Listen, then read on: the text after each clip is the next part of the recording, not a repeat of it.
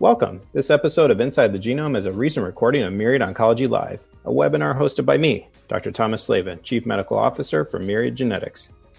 The opinions and views expressed in this recording do not necessarily represent those of Myriad Genetics or its affiliates. To participate in a future recording, please visit Myriad Live for a list of dates, times, and subjects. I look forward to exploring the world of genetics with you all. Hello, everyone. Welcome to NSGC, where we are live for Myriad Live. We have uh, Kira Dineen with us today. Uh, thank you so much. You are the host of DNA Today podcast, also a prenatal genetic counselor. So excited to have you here. Thank you. Thank you for inviting me, TJ. Yeah, it's really fun to be able to talk about everything that's been going on at NSGC. And as you said, I focus on the prenatal side. Um, so it's just great to be able to talk about all the carrier screening, the non-invasive prenatal yeah. screening. Um, you guys have some great products. Yeah. Today we're talking about advancing health equity in prenatal care. When we think about prenatal testing, uh, often we think of uh, non-invasive prenatal testing in today's era. We think of expanded carrier screening and carrier screening. Uh, you know, at Myriad, we uh, have, have, been really leaders in that space. We uh, have our non-invasive prenatal test Prequel, which uh, you've, you've heard of and uh, that is using Amplify technology. We've really tried to bring that in to help with the, the equity component, uh, particularly around those individuals that have high BMI, uh, yes. Uh, you know, body mass index that. Uh, you know, unfortunately, sometimes the fetal fraction isn't as high as you would want, and they end up with a lot of test failures. So our uh, test really tries to solve for that problem by yeah. amplifying up some of that fetal fraction, so we get the best results possible, no matter what somebody's body mass index is uh, and also our Foresight uh, uh, carrier screening test, which has really been around. I, I was a uh, personal person that, that took that when uh, be, before it was uh, when it was at the company Counsyl before sure, it became sure, it yeah. became Myriad. And uh, I loved it back then, and it's still just a fantastic. It's a fan favorite. yeah, fan favorite, market leading test. So you know, what, what's been your experience in, um, you know, kind of incorporating this testing yeah, in your practice? Definitely. So I think you mentioned Amplify, which I remember learning about, I think maybe a couple NSGCs ago. Mm-hmm. Um, and it's just so great, as you mentioned, for high BMI patients that with other labs, we get that low fetal fraction. And it's really scary because it comes with a high risk for having a genetic condition for baby. Mm-hmm. Um, so it's really great that when I've ordered um, Prequel, so your, your brand of NIPS, I've never had that problem, which is really shocking because like every other lab, you have that at least sometimes. Some labs, you know, are better than others with it, but it, it's great because then patients from you know that are different BMIs are not getting different care. Yeah. And so I, I really like that aspect of you know for fetal fraction from other labs you're kind of used to let's say you know between like five to like maybe twelve percent, but you guys it's like we'll just double that and that's the baseline. Yeah. It's usually like between like I don't know, and somewhere in the middle of the 20s usually. Yeah. So, and it's just fantastic. You always get results. You don't have to yeah. worry about that no result, low fetal fraction. Yeah. Have you ever had a, a, time in clinic where it's really like you can think of like, wow, that really made a difference? So, in terms of Prequel, yes. So, not necessarily the amplified technology, but the other part that you guys do is you look at every chromosome, which I think is really helpful. So, it's not just the core 13, 18, 21 sex chromosomes, but also looking at every other chromosome. So we, I've had a couple of cases of like trisomy seven, trisomy nine that would not necessarily be picked up from other testing that I've ordered before for mm-hmm. NIPS. And we were able to find this out at like, you know, 10, 11 weeks, and that allowed patients to then have these conversations, decide are we doing a CVS, are we doing an amniocentesis? Yeah. And we had a lot more time to process that information and I don't know when we would have identified that because, you know, at 10 weeks, you don't really have many findings on ultrasound. Yeah. So yeah. it gave us such a heads up in those cases, and the patients were just so appreciative of that. Mm-hmm. Yeah. Yeah. And I mean, that's uh, one of the, be- the, benefits of doing expanded aneuploidy screening. So looking for those other chromosome markers. And um, yeah, I mean, they, they uh, definitely come up, especially early in pregnancies and things. So yeah, that's great.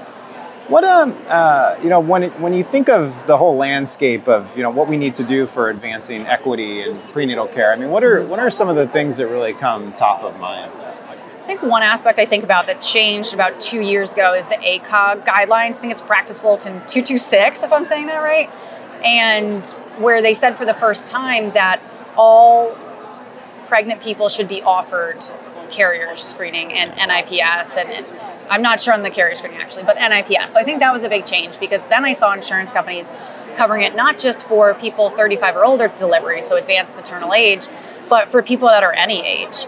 Um, so that was a big shift. I think once ACOG releases guidelines, then insurance companies like, okay, now we need to, you know, up the game in terms of who we're covering. Yeah. So I think that's been great. Um, and I think on the, the carrier screening side, we're seeing more GYNs offer carrier screening when someone brings up, oh, we're thinking about maybe conceiving and are trying to conceive in the near future. Um, which is what I really hope that that becomes just a normal part of your GYN, Yeah. your annual It's really, visit. Yeah. How do you get it to that right audience? Right. So you know Yeah. you know the carrier status before you're starting to Yeah, and it's it's so great in my tiny practice because when a patient does go to their annual GYN visit and they mention this, they say, "Oh, book an appointment with Kira on the way out," and then we get to chat. So in my little microcosm, it's great because people are offered carrier screening prior to conception. Um, I just hope that that becomes much more standard of care in the yeah, future. Yeah, for sure. And are you seeing, um, you know, as, as uh, you know, you had mentioned that now non-invasive prenatal screening is just becoming very commonplace. Uh, you know, whether you, uh, you- you know it was advanced maternal age and Mm-hmm. different things. So now it's uh, becoming more uh, ubiquitous. Um, you know, you practice in New York. What what's going on with quad screening? So, time? I mean, I can't remember last time I ordered quad screen. Um, we used to say, right, like, oh, this is a new test, but now it's Yeah. been like 10 years. I'm like, I don't think I can say that anymore. It's not a new test. Um, most people, if they've had pregnancies before, that was in, in recent history and there's not a big age gap between kids, then they've done it before. So it's not necessarily that you're giving them new information. Mm-hmm. Um, I think that we're phasing out of serum screening, quad Yeah. screening, first trimester screening. I mean, you're bringing up a good point. I practice in the greater New York City area, so the level that we're at may be different from other parts of the country, and that's part of like the ACOG guidelines of what they put out there needs to be doable. So we some areas of the country may not be able to offer that for all patients because insurance is not necessarily going to cover that for all patients. So I think that's part of it. What's actually feasible to do and what do we want to be doing? I think there's always that disconnect a little bit in genetics and Yeah. always a little bit behind in that sense, but you know, hopefully that that is being caught up and even with carrier screening of ordering like three conditions. It's like yeah. when I see that being ordered in, in 2022, I'm like, mm, can we Yeah. can we do just? And I don't know if we're still calling it expanded carrier screening, but you know, I tend to say just a long list of Yeah, conditions, right? Just yeah. just keep it generic, Yeah. um, but something that's more than three conditions. I think Yes. is really important. Yeah, absolutely. And and you know, getting back to the you know advancing health equity. I mean, that's really the the core of it when you think of carrier screening because you know when you're just looking at a few uh, set of conditions, it's not really taken into that global. You know, what is. Common across global populations and things that we can really see bad autosomal recessive disorders. Yeah, So, yeah, certainly. It's like you want people to have the same level of care no matter where they are. If we're just talking about the U.S., but you know, no matter where they are in the country, that you don't want people in New York getting different care from, say, the Midwest or the South or wherever Yeah. you are. Um, and I think that by having people just ordering, you know, this long list of conditions, then we're just covering so much more and just having that equity of care yeah, there. Yeah, absolutely. And in, in your experience using, uh, you know, because uh, getting back to the Amplify technology on the non-invasive prenatal testing front, I mean, have you been seeing a lot of failures when you've been ordering? I have not had one failure. Yeah, and I've ordered quite a long Yeah, list of tests yeah. from you guys. Um, so I have not had one failure, Yeah, which I yeah. I don't know if I can say that for other labs Yeah. um, off the top of my head, but I just remember being like, wow, like not only is the fetal fraction very high, no failure rates. Um, you know, unless there's an error on my end, right? Yeah. So somehow a No, tube doesn't get labeled, you know, right? So there's always that human error. But in terms of like running, you know, through the task, I've never had an issue, which is really remarkable, I have to say. yeah, yeah. No, that's incredible.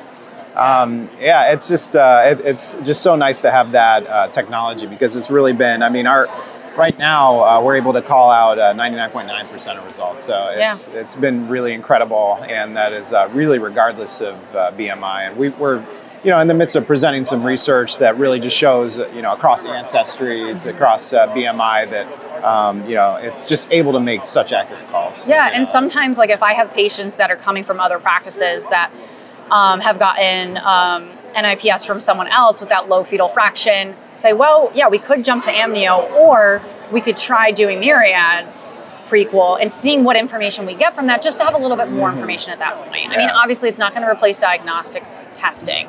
But that's going to make us maybe feel a little bit better as opposed to that low fetal fraction. So that's another scenario where, like, I will, you know, and I don't, I don't know how many other people do it that way, but I've heard of others. Yeah, You know, some people at least. Yeah. Tell me a little bit about DNA Today. I mean, Yeah, yeah. just- So um, we just celebrated 10 years of the podcast, so that's been really exciting. Yeah. Um, we've produced 200 episodes, and it's just been a blast. I've talked to so many people, leaders in genetics, and it's just so great to be able to capture so many different voices. So certainly genetic counselors like myself, but also patient advocates have just been such great interviews because you know, as I say to even my own patients, there's only so much I can tell you about a condition that I don't have or family members of mine don't have.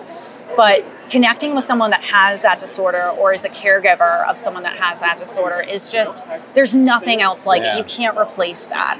Um, and it's just so great to be able to capture those voices and offer a platform for people. And it's just the education. I mean, it really gets back to your point of, uh, you know, when you're seeing patients that had three genes ordered on carrier screening, it's it's like that lack of, you know, getting the word out there. Sometimes that we need to really strive to do to make sure that we're, you know, fulfilling those barriers. Uh, you know, educating Yes. the populace is ordering these type Yeah. of testing, and that way when people come to you, Mhm. they've had appropriate carrier screening and yes, Yeah, the best in best in class prenatal care. Yeah, we really Yeah. try to have the episodes be understandable by anyone listening. You know, I have family members like my grandmother listens, Yeah. and she's like, "Yeah, I was able to follow that." She doesn't have a background in, in science or biology, so you know, not every episode does that because sometimes we really like nerding out, and I like can't help myself. But most of the time, episodes like if you're you know a student pursuing genetics. You know, it's something that hopefully you can be learning from, or if you're a patient advocate yourself that's or something. Yeah, Yeah. so yeah. no, I've heard it's almost as good as Inside the Genome podcast. You know, we're, we're right behind you guys, I think, and maybe there's a collaboration in our future. You know, um, but yeah, no, it's it's been it's been an exciting ten years. I mean, so much Yeah. has changed in genetics in ten years, and Yeah. it's cool that I've been able to document that on the show as well as my own.